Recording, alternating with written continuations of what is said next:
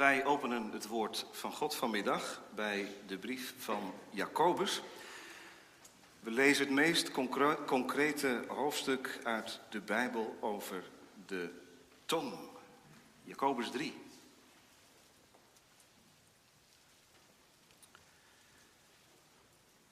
Jacobus 3 als schriftlezing en als inleiding bij zondag 43, de zondag die gaat over het negende gebod. Maar eerst Jacobus 3. Jacobus schrijft, u moet niet allemaal leermeesters willen zijn, mijn broeders. U weet immers dat wij dan een strenger oordeel zullen ontvangen. Want wij struikelen allen in veel opzichten. Als iemand in woorden niet struikelt, is hij een volmaakt man. Die bij machten is om ook het hele lichaam in toom te houden. Zie, wij leggen de paarden een bit in de mond, opdat ze ons zouden gehoorzamen, en wij sturen daarmee heel hun lichaam. Zie ook de schepen. Al zijn ze nog zo groot en worden ze door harde winden voortgedreven, ze worden gestuurd door een zeer klein roer, waarheen de stuurman ook maar kiest en wil. Zo is ook de tong een klein lichaamsdeel. En roemt toch van grote dingen. Zie eens hoe een klein vuur een grote hoop hout aansteekt. Ook de tong is een vuur. Een wereld van ongerechtigheid. Zo staat het met de tong onder onze lichaamsdelen. Ze bevlekt het hele lichaam en zet onze levensloop vanaf het begin in vlam. En ze wordt zelf door de hel in vlam gezet. Want elke natuur, zowel van wilde dieren en vogels als van kruipende dieren en zeedieren, wordt getemd en is getemd door de menselijke natuur. Maar de tong kan geen mens stemmen. Ze is een niet te bedwingen kwaad, vol dodelijk vergif. Door haar loven wij God en de Vader. En door haar vervloeken wij de mensen die naar de gelijkenis van God gemaakt zijn. Uit dezelfde mond komen zegen en vervloeking voort. Dit behoort niet zo te zijn, mijn broeders. Laat soms een bron uit dezelfde ader zoet en bit water opwellen. Kan ook mijn broeders een vijgenboom olijven voortbrengen of een wijnstok vijgen? Evenmin kan een bron zout en zoet water voortbrengen. Wie is wijs en verstandig onder u? Laat hij uit zijn goede levenswandel zijn werken laten zien. In zachtmoedige wijsheid. Wanneer u echter bittere afgunst en eigenbelang in uw hart hebt, beroem u dan niet en lieg niet tegen de waarheid. Dat is niet de wijsheid die van boven komt, maar ze is aards, natuurlijk, duivels. Want waar afgunst en eigenbelang is, daar heersen wanorde en allerlei kwade praktijken. Maar de wijsheid die van boven is, is ten eerste rein. Vervolgens vreedzaam, welwillend, voor reden vatbaar, vol barmhartigheid en goede vruchten, onpartijdig en ongeveinsd. En de vrucht van de gerechtigheid wordt in vrede gezaaid voor hen die vrede stichten. Tot zover. Jacobus 3. Dit als inleiding bij zondag 43. Vraag en antwoord 112. Wat wil het negende gebod? Het antwoord dat ik tegen niemand een vals getuigenis afleg, niemands woorden verdraai, geen kwaadspreker of lasteraar ben, niemand lichtvaardig en zonder wederhoor veroordeel of laat veroordelen, maar dat ik alle soorten leugen en bedrog als werken van de duivel zelf vermijd, als ik niet de zware toorn van God op mij wil laden. Evenzo dat ik in rechtszaken en alle andere handelingen de waarheid lief heb, eerlijk spreek en getuig, en ook de eer en de goede naam van mijn naaste naar mijn vermogen verdedig en die bevorder. Na het amen van de preek zingen wij een gebed om meer integriteit. Want dat zingen we eigenlijk als we in Psalm 25, vers 10 zingen. Laat de oprechtheid meer en meer met de vroomheid mij behoeden. Psalm 25, vers 10. Straks na de preek. Gemeente jonge mensen, wat een geweldig lichaamsdeel. Je ziet hem weinig, maar je hebt hem wel. Die tong. En met dat je ermee kunt proeven, kun je er ook mee spreken. En dat is iets geweldigs. Communicatie. Je moet je toch eens indenken wat, hoe het zou moeten als je geen tong zou hebben. Hoe communiceer je dan? Taal, een geweldig wonder. Het brengt ons in verbinding met mensen. We kunnen ons verstaanbaar maken, we kunnen behoeften aangeven, enzovoort. In Bijbels perspectief is de tong ook een geweldige gift, een geweldige gave van God. Door haar, zegt Jacobus, loven wij God de Vader. We hebben een tong, een stem gekregen om God te prijzen. Daarvoor zijn we op aarde. Maar in hetzelfde hoofdstuk, we lazen het, laat Jacobus zien hoe we die tong ook kunnen misbruiken.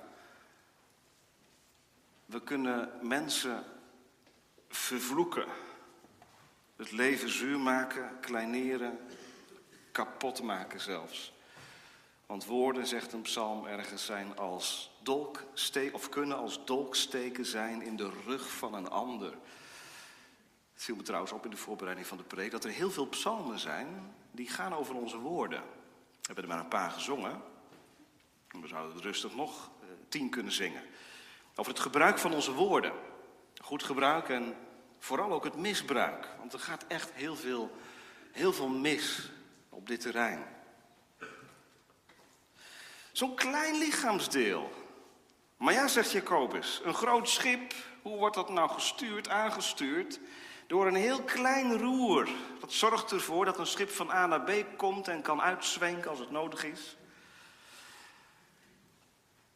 Beeld van het vuur is natuurlijk ook duidelijk voor de kinderen. Hè? Misschien heb je wat fikkie gestookt. Niet doen. Gevaarlijk. Waarom? Zo'n klein vuurtje kan ervoor zorgen dat een hooiberg vlam gaat vatten. Dat is je tong. Zo klein, met zoveel gevolgen. Jacobus zegt het is een, een wereld van ongerechtigheid. Het brengt niet ongerechtige dingen voort, het is een wereld van ongerechtigheid. Heb je een hond? Nou, die is te temmen, af te richten. Maar je tong, zegt Jacobus, die kun je niet temmen. Als je dat wel zou kunnen, dan zou je volmaakt zijn. En wie van ons is volmaakt? En toch, ik weet niet of u dat ook zo beleeft, maar ik, ik beleef deze zonde eigenlijk helemaal niet zo super zwaar. Ja, je woorden. Ja, je gebruikt overdag natuurlijk heel veel woorden en, en zinnen richting anderen. Ja, er zijn toch zonden die veel groter zijn. Een slip of de tong. Kan iedereen toch overkomen? Calvijn zegt ergens, als het gaat om de behandeling van dit gebod, met een rustige zorgeloosheid zondigen wij. Als het gaat om de woorden die we gebruiken. En daarom is het thema van middag, weeg je woorden. En daarmee bedoel ik eigenlijk, geef nou gewicht aan je woorden. En daar zit natuurlijk ook wel een beetje in, denk voordat je spreekt, voordat je appt, voordat je mailt. Laten we tot tien tellen, zegt je moeder. Als er weer eens een ruzie verkeerd afloopt. Eerst tot tien tellen, joh. Dat helpt. Moeilijk, hè? Is een goed advies. Jacobus zegt meer, de catechismus zegt ook meer, maar het begint er wel mee. Weeg je woorden. Denk liever eerst voordat je de, het eruit werpt, want ja, dan zijn ze eruit en kunnen ze niet meer terug. Je woorden zijn van gewicht, zeker als ze richting de ander worden uitgesproken. Je naaste is een beelddrager van God. Zo functioneert het negende gebod in de catechismus. De tweede tafel van de wet, het gaat over onze omgang met de naaste. En over hoe onze naaste met mij omgaat. En dan gaat het over onze woorden. Weeg je woorden. Allereerst hoe woorden kunnen afbreken. Dat is het eerste deel van, de, van het antwoord. En dan hoe woorden kunnen opbouwen. Eerst hoe woorden kunnen afbreken. Als u even meekijkt in de uitleg van deze vraag, dan ziet u dat we allereerst naar de rechtszaal gaan. Kijk maar, dat ik tegen niemand een vals getuigenis afleg. Nou, dat, kan je, dat kun je doen in de rechtszaal. En het is heel mooi dat de catechismus hiermee begint, want daar begint de Bijbel ook mee. In Exodus 23 lezen wij over het vals getuigenis wat gesproken kan worden in de rechtbank. En dat was in die tijd vaak de poort van de stad. Dat was een openbare ruimte, geen statige zaal, zoals wij vandaag uh, kennen. Maar recht werd gesproken in de poort door de oude. En ja, in een tijd waarin er nog geen DNA-onderzoek was en geen uh, vingerafdrukken enzovoort, moest je het hebben van getuigen. Van de woorden van getuigen. Die werden erbij gehaald. In de mond van twee of drie getuigen, we kennen de Bijbeltekst, zal alle woord bestaan. Als je twee of drie getuigen kon vinden die hetzelfde zeiden, dan was de zaak beslecht. Woorden hadden, hebben, maar zeker hadden in het Oude Testament een geweldige macht. Want getuigen konden zelfs beslissen over je leven.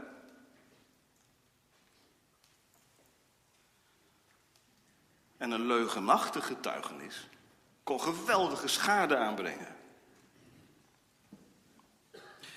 Ik denk even aan de Bijbelse geschiedenis van Nabot. Agab, de koning, die dan uh, aan de macht is, die wil meer grond. En hij aast op de wijngaard van Nabot. Hij wil die wijngaard van Nabot erbij hebben. Hij wil meer grondbezit. Maar zegt Nabot, nee, dat doe ik niet, want het is een erfdeel van de Heer. Dat kan ik niet zomaar kwijt. Dan ga ik in tegen God. En God is voor mij belangrijker dan u, koning Agab. Agab wordt furieus. Hoe durft die kwezel van een Nabot? Hij is koning. En Izebel, zijn vrouw, die hitst hem op. Die zegt, ja, wat, wat erg hè, dat je niet je zin krijgt. Agap is dat zeurende, dreinende kind wat meer wil. En Izebel zegt, nou weet je wat, verzamel maar een paar getuigen. En dan uh, hebben we die nabod zo uh, aan de kant. En zo geschiet. Izebel, machtspositie natuurlijk, hè, die hitst een paar getuigen op tegen Nabot. En uh, er komt dan een vals getuigenis. Jij hebt God, Nabot, jij hebt God en de koning van wel gezegd. En dat betekent de doodstraf. En zo geschiet.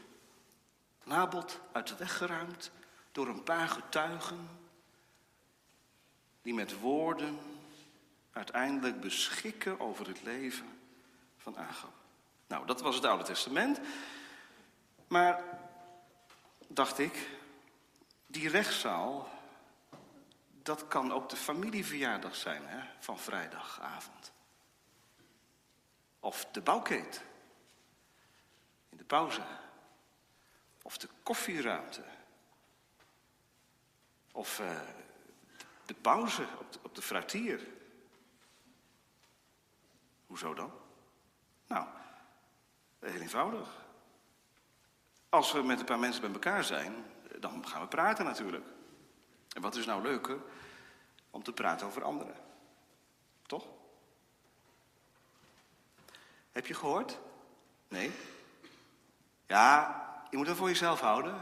Maar ja, nee, ik houd het voor mezelf. Het is wel in vertrouwen hoor. Nee, goed. Vertel eens.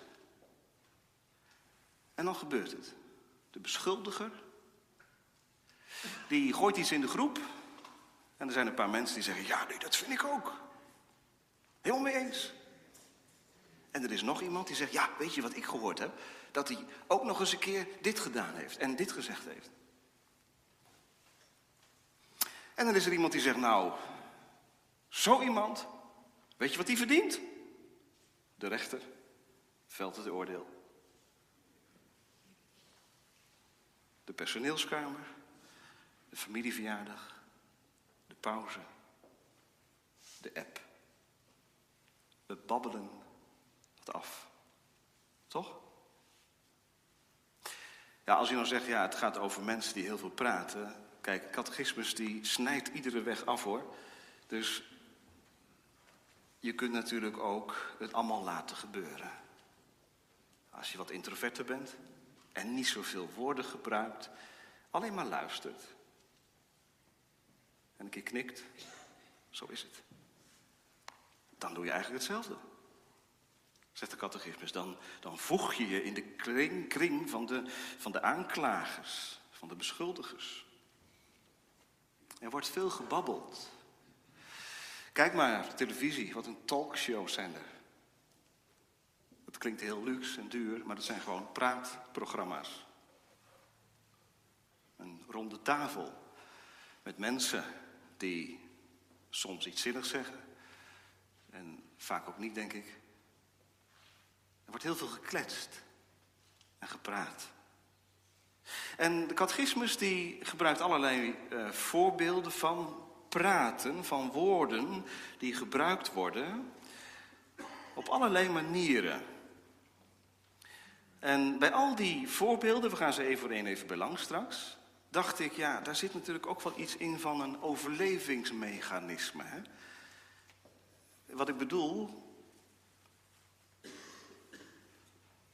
als je wat hoort over een ander, of als je wat vindt van een ander, van iemands gedrag, of van iemands uiterlijk, of van iemands woorden. Ik zeg niet dat dat mag, dat dat niet mag. Maar het gebeurt, hè? Dan is een, kan een overlevingsmechanisme zijn dat je jezelf beter voelt. Wat je in anderen niet waardeert of veroordeelt, omdat je het zelf niet doet, er niet zo uitziet, het niet zegt, dat geeft toch een goed gevoel, of niet? Als je iemand kunt betrappen op iets waar je zelf nog nooit schuldig aan hebt gemaakt. Dat is een overlevingsmechanisme. Maar ik geloof, hoe meer je voor de spiegel staat, hoe minder je behoefte hebt om het over anderen te hebben en er altijd wat van te moeten vinden. Want wie eerlijk voor de spiegel staat en zichzelf bekijkt, Jezus zegt het, zie je dan niet die balk in je eigen oog? Dus zo functioneert deze catechismus ook. Het gaat over allerlei manieren van kwaadspreken, van overtreding van het negende gebod. Maar al luisterend, reflecteer.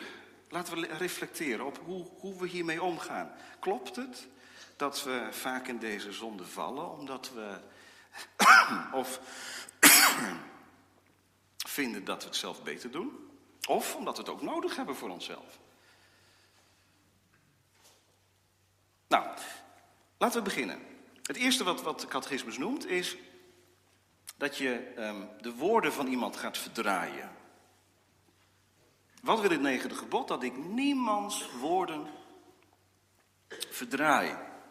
Bij woorden kun je denken aan gesproken woorden, maar ook geschreven woorden. En dat kan natuurlijk heel eenvoudig door woorden die iemand gezegd heeft uit de context te halen. Dat gebeurt hè, in de media, in kranten, tendentieuze berichtgeving. Er worden citaten uit een gesprek gehaald. Die zijn in een context gezegd. En die gaan een eigen leven leiden. En wat in de media gebeurt, gebeurt ook in onze families, in onze gezinnen. Eenzijdige informatie doorgeven.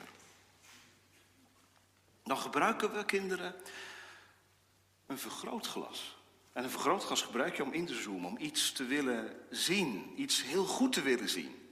En het risico is dat je het totaalplaatje uit het oog verliest. Dat is het kwaad van framing. Waar vandaag de dag heel veel mensen aan kapot gaan. Omdat er geframed wordt. Iemand wordt in een bepaald daglicht gezet. Omdat hij woorden gebruikt heeft, geschreven heeft. En we gebruiken het om iemand, om de naaste te veroordelen.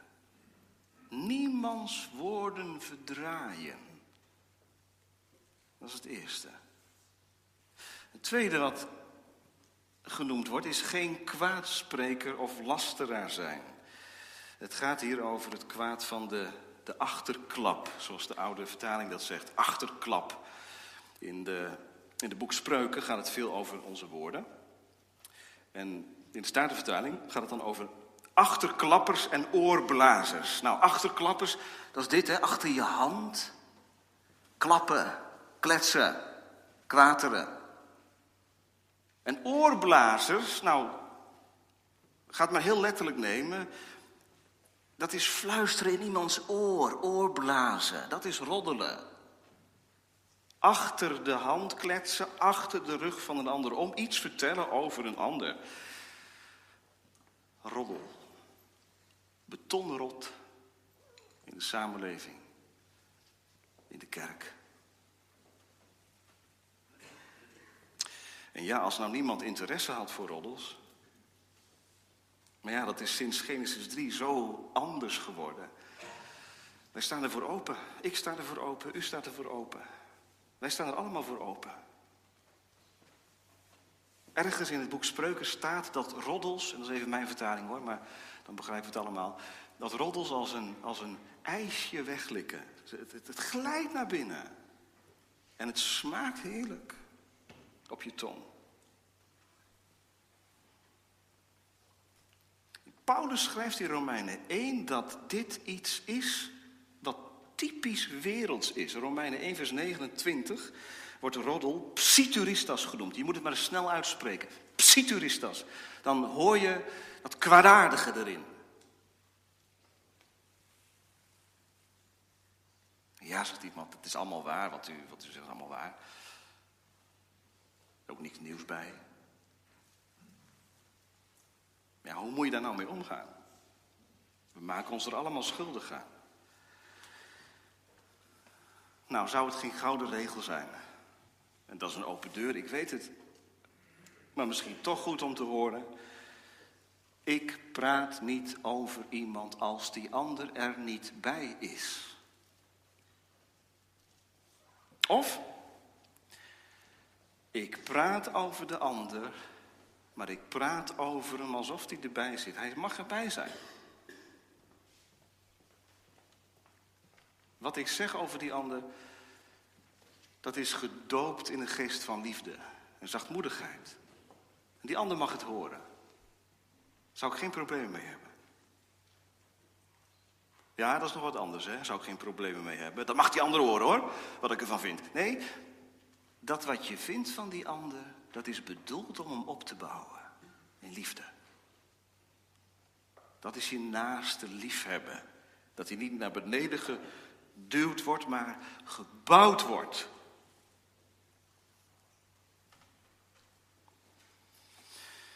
Geen kwaadspreker of lasteraar. Kwaadspreken, dat is roddelen. Lasteren, dat is nog een, stapje uh, verder. Dat is. Kijk, roddel kan ook iets van waarheid in zich hebben. Hè? Er zitten vaak wel elementen van waarheid in, in roddel. Maar laster, dat is iemand kapot willen maken. Opzettelijk verkeerde informatie verspreiden. in de hoop dat een ander valt. Misschien omdat je iets tegen je collega hebt.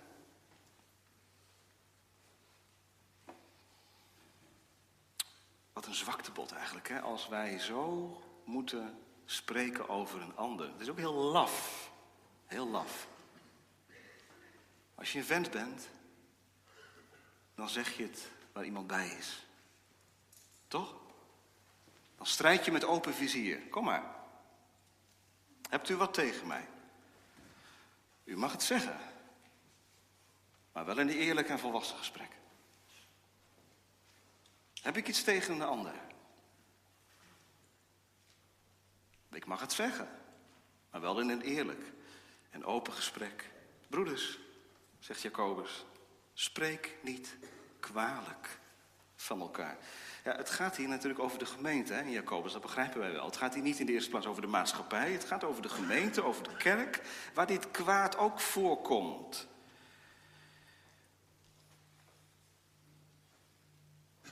En dan het volgende, hè? niemand lichtvaardig en zonder wederhoor veroordelen of laten veroordelen. Dat betekent dat je op een gemakzuchtige manier iemand laat vallen. Je hebt iets gehoord van een ander. Oh ja, dat dacht ik al. Nou, die uh, man negeer ik.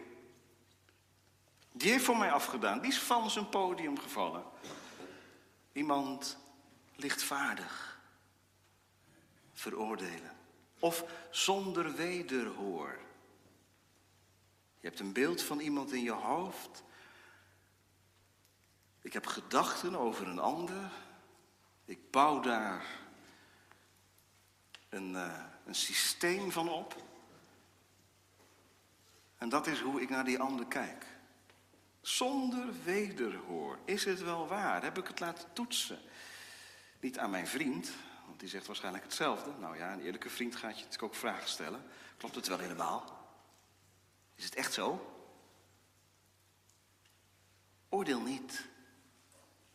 Opdat u niet geoordeeld wordt. Ja, dan kun je niks meer zeggen. Oh, wacht even. Hoe doen ze dat in de pers? Tenminste, dat hopen we dan, hè? Fact-checking, fact-checking. Het gaat erom dat je je feiten, dat je je bronnen boven water kunt halen. Bij twijfel, stil. Wat zijn je bronnen? In de heb ik uh, iets opgenomen van, van Socrates, hè, de voorbereiding op de preek. Als iemand nou bij mij komt, bij u komt, bij jou komt, met een verhaal over iemand. Socrates zegt, is een heidense filosoof geweest, geen christen, maar wel wijs. Is het noodzakelijk dat ik het weet? Is het ook waar? Is het ook goed? Drie vragen, drie zeven, waardoor heel veel informatie over derden gefilterd wordt en misschien ook wel niet gedeeld gaat worden meer.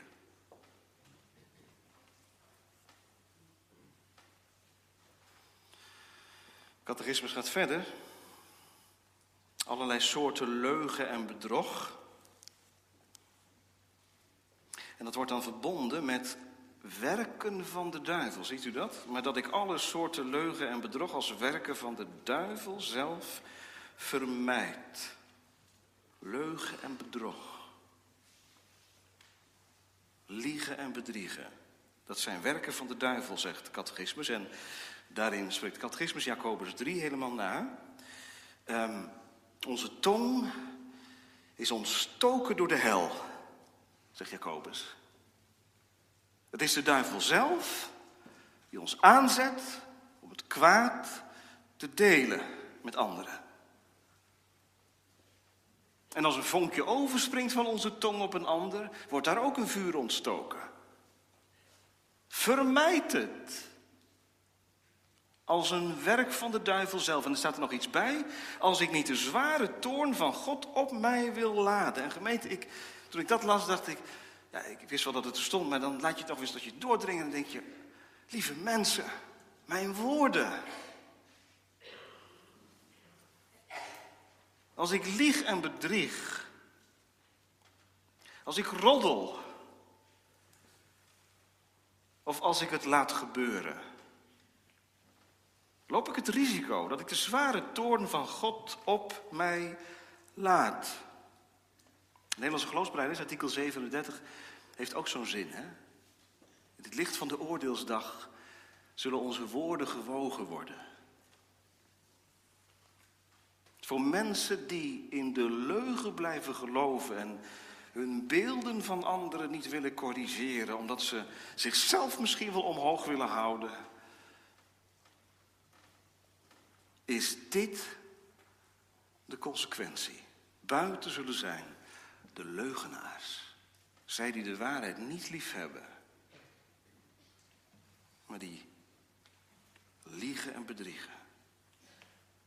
Ja, zegt iemand, maar dan maken we toch ons allemaal schuldig aan. Wie van ons is volmaakt? Ja, en nu kom ik bij, bij de kern. Hè. We hebben wat omtrekkende bewegingen gemaakt nu. Wat is dat 90 bod? Wanneer overtreed je het? Maar nu ook de vraag, hoe, zit het nou bij mezelf? Hoe ga ik hiermee om? Kijk, dat, ons, dat onze tong een groot venijnig lichaamsdeel is, dat is duidelijk. En dat wij struikelen in onze woorden, en zeker als wij veel woorden gebruiken, dat is ook duidelijk. Maar hoe zit het nou in het leven van een christen? En nu gaat de spiegel even naar mezelf toe. Laat ik het zo zeggen. We zingen de psalm niet, maar hij had gerust op het bord kunnen staan. Psalm 19. Het gebed van David. Reinig mij van mijn verborgen zonden. Laten de woorden van mijn tong en de overdenking van mijn hart voor u wel behagelijk zijn. Mag ik vragen, is dat een een standaard onderdeel van ons gebedsleven. Omdat je erachter gekomen bent dat je op het terrein van het negende gebod zoveel en zo vaak overtreedt. Hoort dit erbij, jonge mensen, als je s'morgens wakker wordt en s'avonds naar bed gaat? Stel nou dat God een printje zou uitdraaien hè, van mijn woorden die ik gesproken heb, of van die appjes die ik gestuurd heb.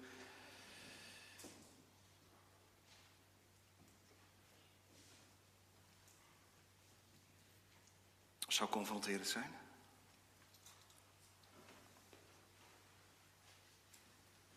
Heel veel dingen zeggen wij onnadenkend, doen wij impulsief. Het is eruit voordat we er erg in hebben. En ja, dan is het ook weg. Op Psalm 19 bepaalt ons vanmiddag bij de noodzaak van het gebed. Dat hebben we allemaal nodig. Echt waar. Behoed de deuren van mijn mond. Want dit is een terrein waar heel veel verborgen zonden zijn. En de Heilige Geest wil ons meenemen. Dat is het mooie. En er komt ook iets moois nog hoor in de preek. Maar dat is het mooie. De Heilige Geest wil ons meenemen in de ontdekking hieraan. Maar ook in het bestrijden van het kwaad. Zodat wij het goede op dit terrein gaan liefhebben. En gaan doen. Zoals Christus. Dat is het verlangen van de Heilige Geest. Als u nog even de lijn van vanmorgen doortrekt. De jongen zullen dromen dromen. Ouderen zullen gezichten zien. Dat wij beseffen dat ieder woord wat wij spreken, dat het voor het aangezicht van God gesproken wordt. En dat wij met onze woorden over anderen, anderen kunnen kapotmaken, maar ook anderen kunnen bouwen. Daar komen we straks nog op. Jezus maakt het mee. Hij is door woorden echt kapot gemaakt. Wat een bitterheid, is het niet gesproken richting hem? Wat, waar is hij niet voor uitgemaakt? En Jezus' woorden waren zuiver. Mensen waren verbaasd over zijn woorden. Omdat ze aangenaam waren, vol van liefde, vol van genade, zelfs aan het kruis, waar hij de volle laag kreeg. Vader, vergeef het hun, want ze weten niet wat ze doen. We zitten hier vanmiddag allemaal met een tong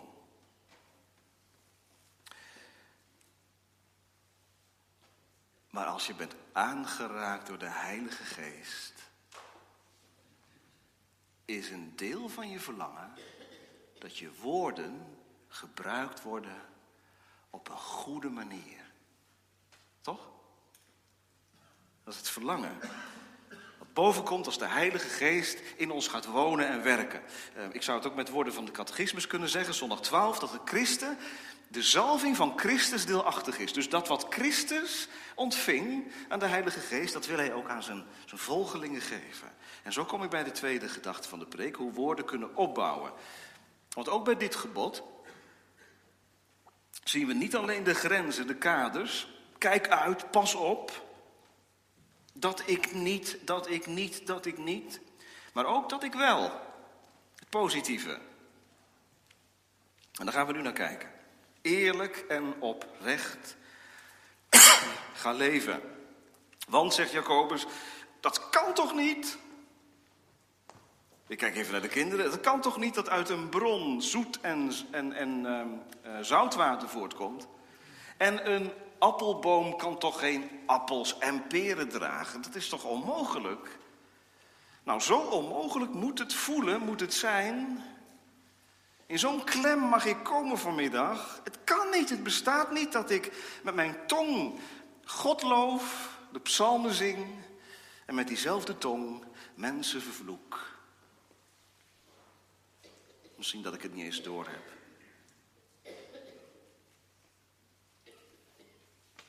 En waar gaat het dan om? Nou, het woord waarheid, dat is een woord wat gebruikt wordt in het tweede deel van de catechismus. Evenzo dat ik in rechtszaken en alle andere handelingen de waarheid lief heb. Dat is de kern van het tweede deel van het antwoord. En daarom ook eerlijk spreek en getuig. En ook de eer en de goede naam van mijn naaste naar mijn vermogen verdedigen, die bevorder. Het woord waarheid wordt gebruikt. U weet misschien, hè, Paulus gebruikt dat woord waarheid ook heel veel. Als hij het heeft over de navolging van Christus, gebruikt hij het beeld van wandelen in de waarheid. Wandelen in de waarheid. Wat is dat nou? Wandelen in de waarheid. Nou, laat ik het nu toespitsen op het gebruik van onze woorden. Dat is dat onze woorden waar zijn, opbouwend. Gericht op vrede. Heel mooi is het omschreven in vers 17. Hè? De wijsheid die van boven is, is rein, vreedzaam, welwillend, voor reden vatbaar, vol barmhartigheid en goede vruchten, onpartijdig, ongeveinsd. En als je ware woorden spreekt, zegent God dat. Vers 18.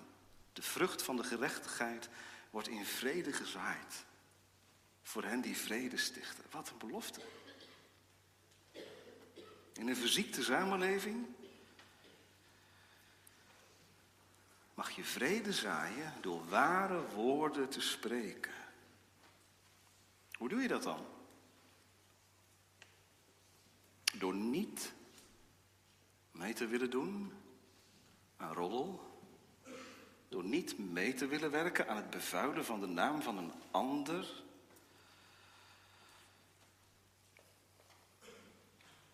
Ik las ergens, dat vond ik wel heel mooi. Een christen leert voorzichtig te worden. Liever denkt hij ten onrechte het goede, dan dat hij ten onrechte het kwade denkt. Kan natuurlijk, hè, dat je ten onrechte uh, iets goeds van iemand denkt, terwijl die man ja, anders in elkaar steekt. Nou, liever ten onrechte het goede denken dan het kwade denken. Dat is de stijl van het evangelie. Want mijn naaste is mijn medereiziger op weg naar de eeuwigheid. Is een pelgrim. Is naar het beeld van God geschapen. En daarom bid ik dat mijn woorden waar zullen zijn. Ja, dan ontvang je niet altijd complimenten natuurlijk. Dan krijg je ook niet altijd uh, mensen achter je. Want ja, soms vinden mensen dat je hetzelfde moet vinden als zij. Die man is gewoon een slechterik. Waarom geloof je dat niet? Waarheid en trouw vragen verloochening van jezelf. Je houdt de naam van je naaste hoog. Je verdedigt de naam van je naaste. Tot elke prijs? Nee. Want als er kwalijk gedrag is, dan mag een ander daarop aangesproken worden. Dan moet een ander daarop aangesproken worden. Maar het gaat hier over het kwaad van de roddel en de achterklap. Positief bevorderen van het goede gerucht van de naaste. Dat bedoelt Paulus ook als hij later zegt dat we de ander uitnemender dienen te achten. Dan onszelf. Dat is pijnlijk.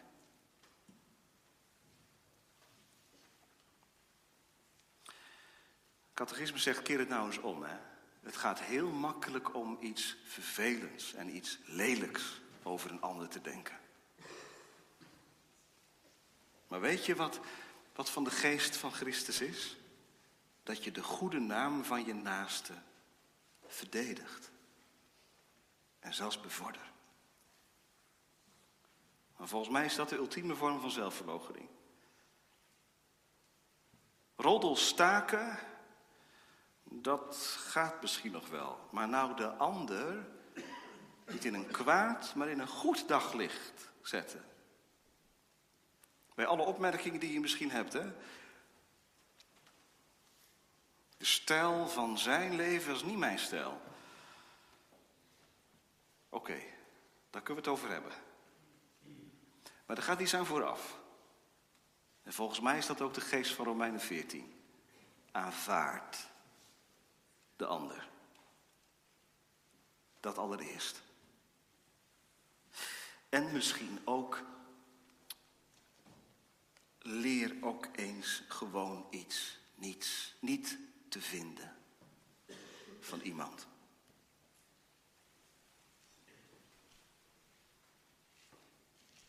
Waarom zou ik altijd iets over, van iemand moeten vinden?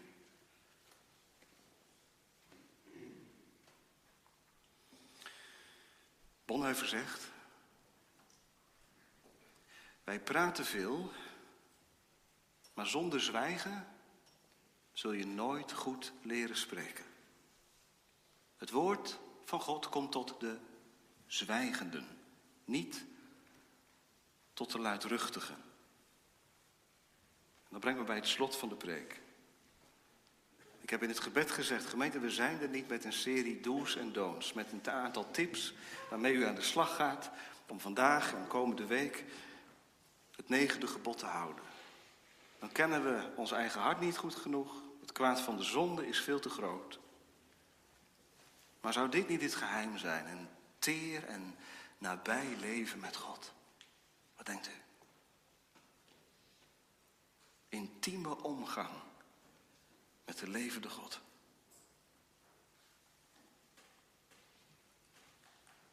Want weet u, als je intiem omgaat met de levende God, dan krijgt je naaste daar ook een plek.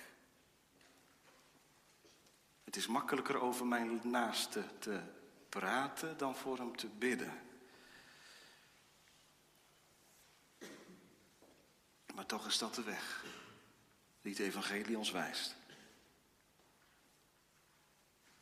Laat oprechtheid en vroomheid mij behoeden.